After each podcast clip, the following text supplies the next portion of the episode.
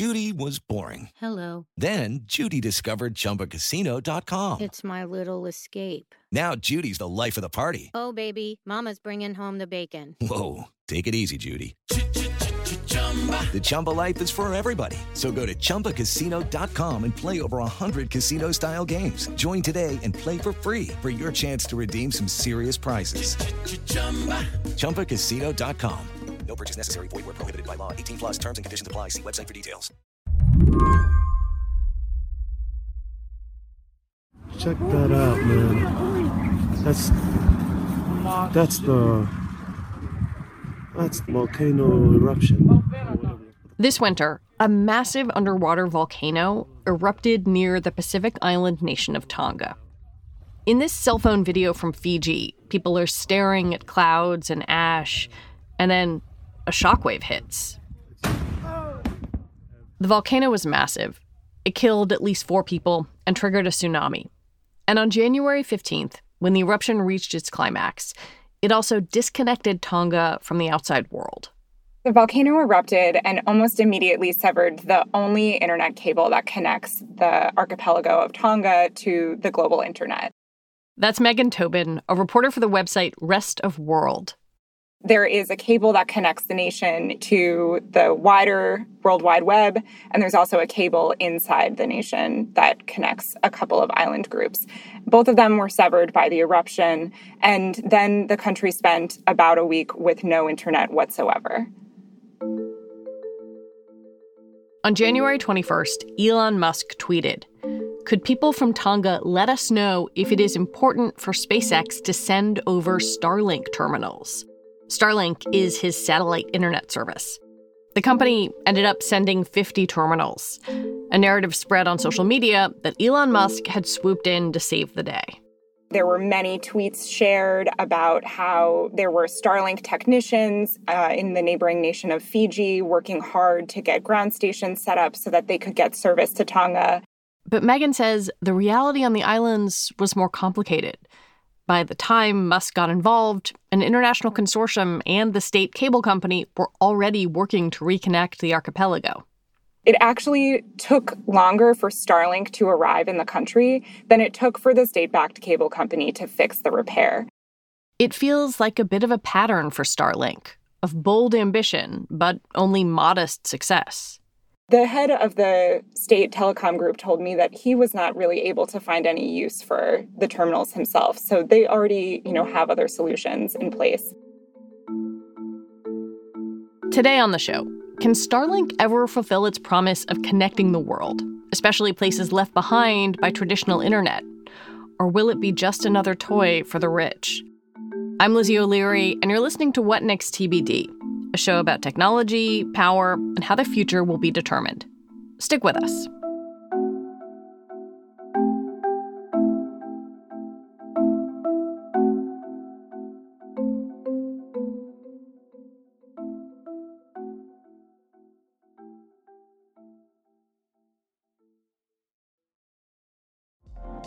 Apple Card is the perfect cashback rewards credit card. You earn up to 3% daily cash on every purchase every day. That's 3% on your favorite products at Apple, 2% on all other Apple Card with Apple Pay purchases, and 1% on anything you buy with your titanium Apple Card or virtual card number. Visit apple.co slash card calculator to see how much you can earn. Apple Card issued by Goldman Sachs Bank, USA, Salt Lake City branch. Subject to credit approval. Terms apply. Starlink is an offshoot of Elon Musk's rocket company, SpaceX, that provides internet via satellite. The satellites are grouped in constellations that operate at a lower orbit than traditional ones used for internet communication.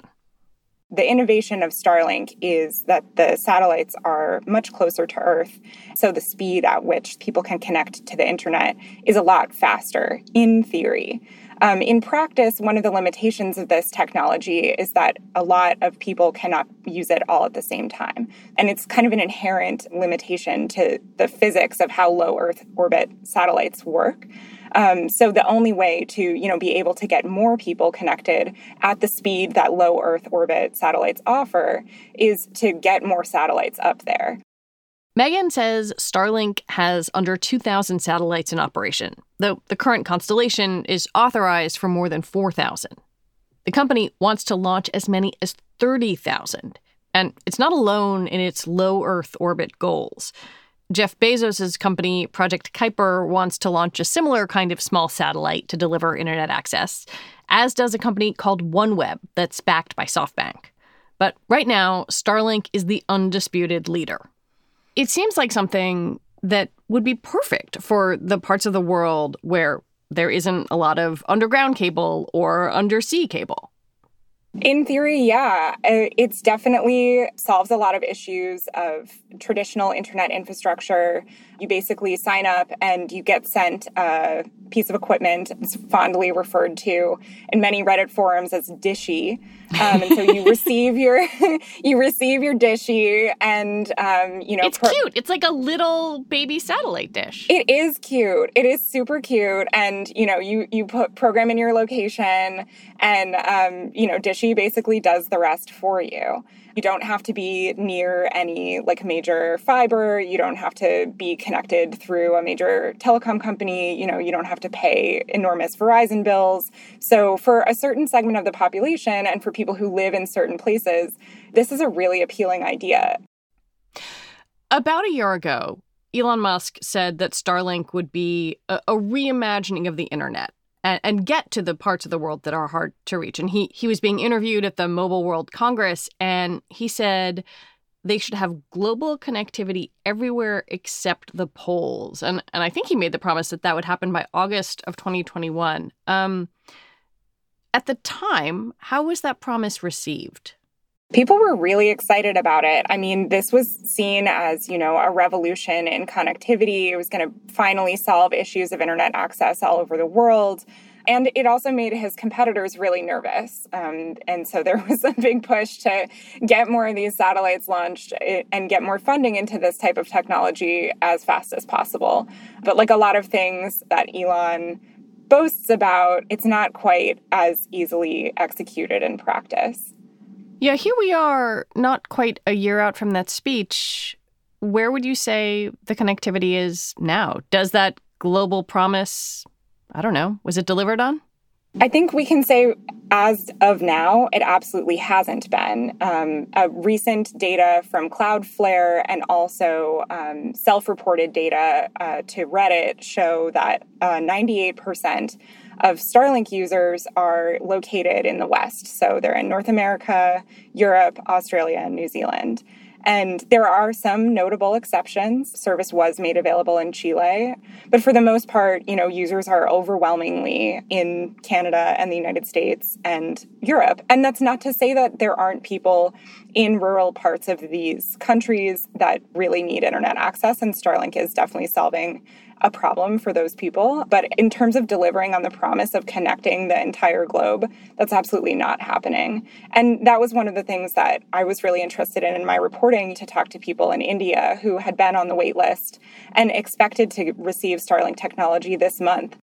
Megan talked to one entrepreneur in India's Assam state who pre ordered Starlink, thinking it might revolutionize his business. He runs an adventure tourism startup and imagined that the satellite internet would allow him to attract digital nomads who could work from the area. He and his business partner also thought they could give their neighbors a boost. They were expecting that they could use their Starlink terminal to provide connectivity for the area that they're in. So they didn't just want it for their own business or their own customers. They also figured, like, hey, kids in the neighborhood could come by and use the internet. I spoke with someone who runs an internet service provider in Kenya, and he said, you know, he thought if he could get Starlink connected in the areas where he provides service, they might be able to get up to 100 people, you know, connected to one dish. But so far, it hasn't worked out. In India, regulators have yet to license Starlink. And in January, they ordered the company to refund anyone who had already paid for the service, which costs about $600 to set up and 110 per month. It's also worth noting that India's largest telecom company has a direct stake in OneWeb, one of Starlink's competitors. But Starlink has faced delays in other places too. The expected service date in South Africa was pushed from 2022 to 2023 with no explanation. and the company is also contending with the global semiconductor shortage.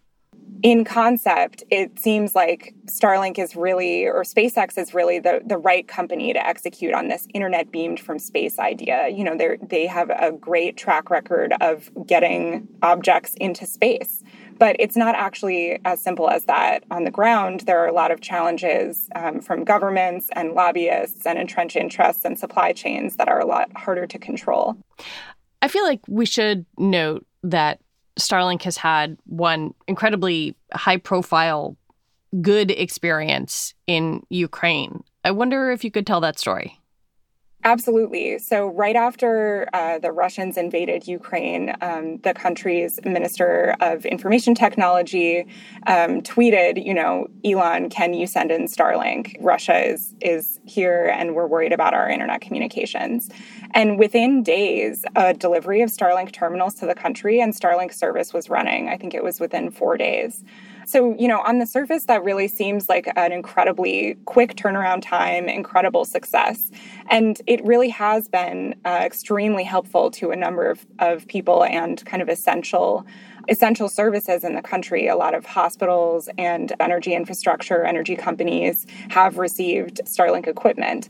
But the backstory is actually that Starlink was working behind the scenes for, I think, six weeks uh, before the Russian invasion to already try and get service to the country. So it was kind of already next on their list as a place to start offering service. Um, and it was already in the works. So once Fedorov tweeted, "Hey Elon, you know, we really need Starlink in the country," they were basically able to just like flip a switch and make it happen. The Washington Post has reported that there are about 5,000 terminals, Starlink terminals that have been delivered to Ukraine and that uh, close to 1,500 of them were paid for by USAID. So it also, you know, was not entirely the goodness of Elon's heart, you know, donating all of these terminals for free. Some of the connectivity has been directly funded by the American government. When we come back, who's actually going to pay for Starlink?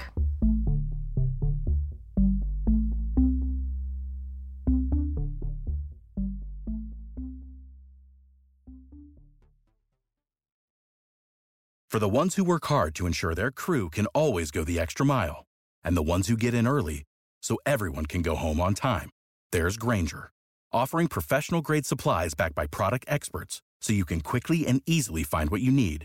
Plus, you can count on access to a committed team ready to go the extra mile for you.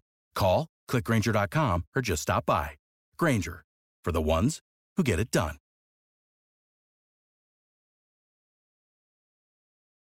Hey everybody, it's Nilay. I've got some huge news. Decoder is moving to Mondays and Thursdays. We're adding a second episode to the show. On Mondays, we'll have our classic interviews with CEOs and other troublemakers. I think we're going to have to start having conversations about how do we pay those jobs that can't be done by AI. And on Thursdays, we'll be explaining big topics in the news with Verge reporters, experts, and other friends of the show. There's a new generation of people on the internet. Google search has always sucked for them. So, you know, there's no reason for them to be loyal. They can just go to TikTok. This is going to be really fun. I'm very excited about all this. So go subscribe wherever you get your podcasts now.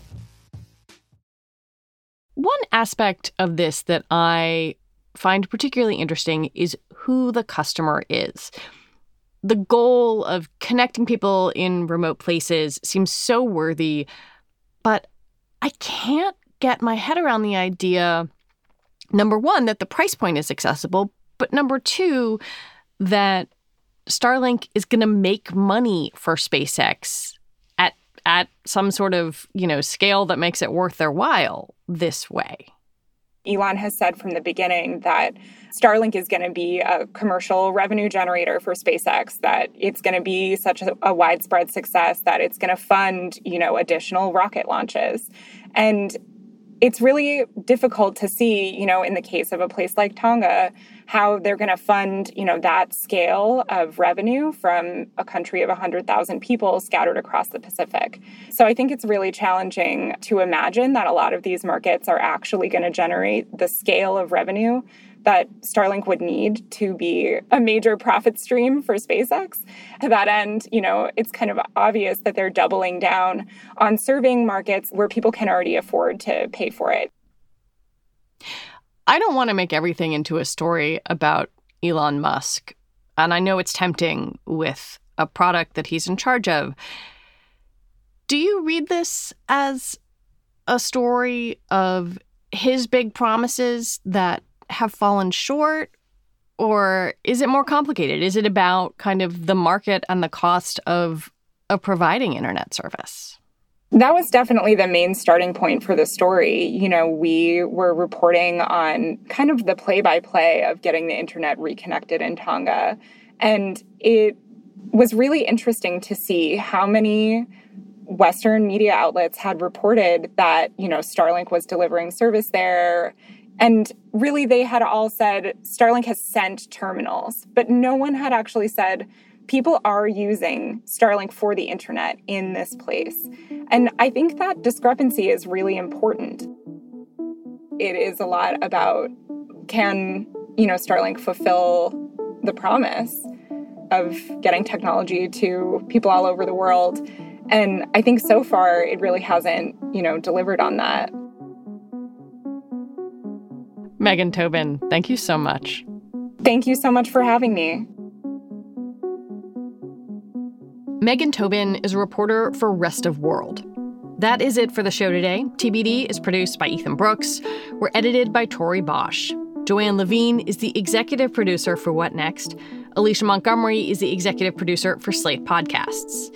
TBD is part of the larger What Next family, and it's also part of Future Tense, a partnership of Slate, Arizona State University, and New America. I want to take a minute and recommend that you listen to Thursday's episode of What Next. It's about why students with disabilities are not getting the educations they are legally entitled to. We'll be back next week with more episodes. I'm Lizzie O'Leary. Thanks for listening.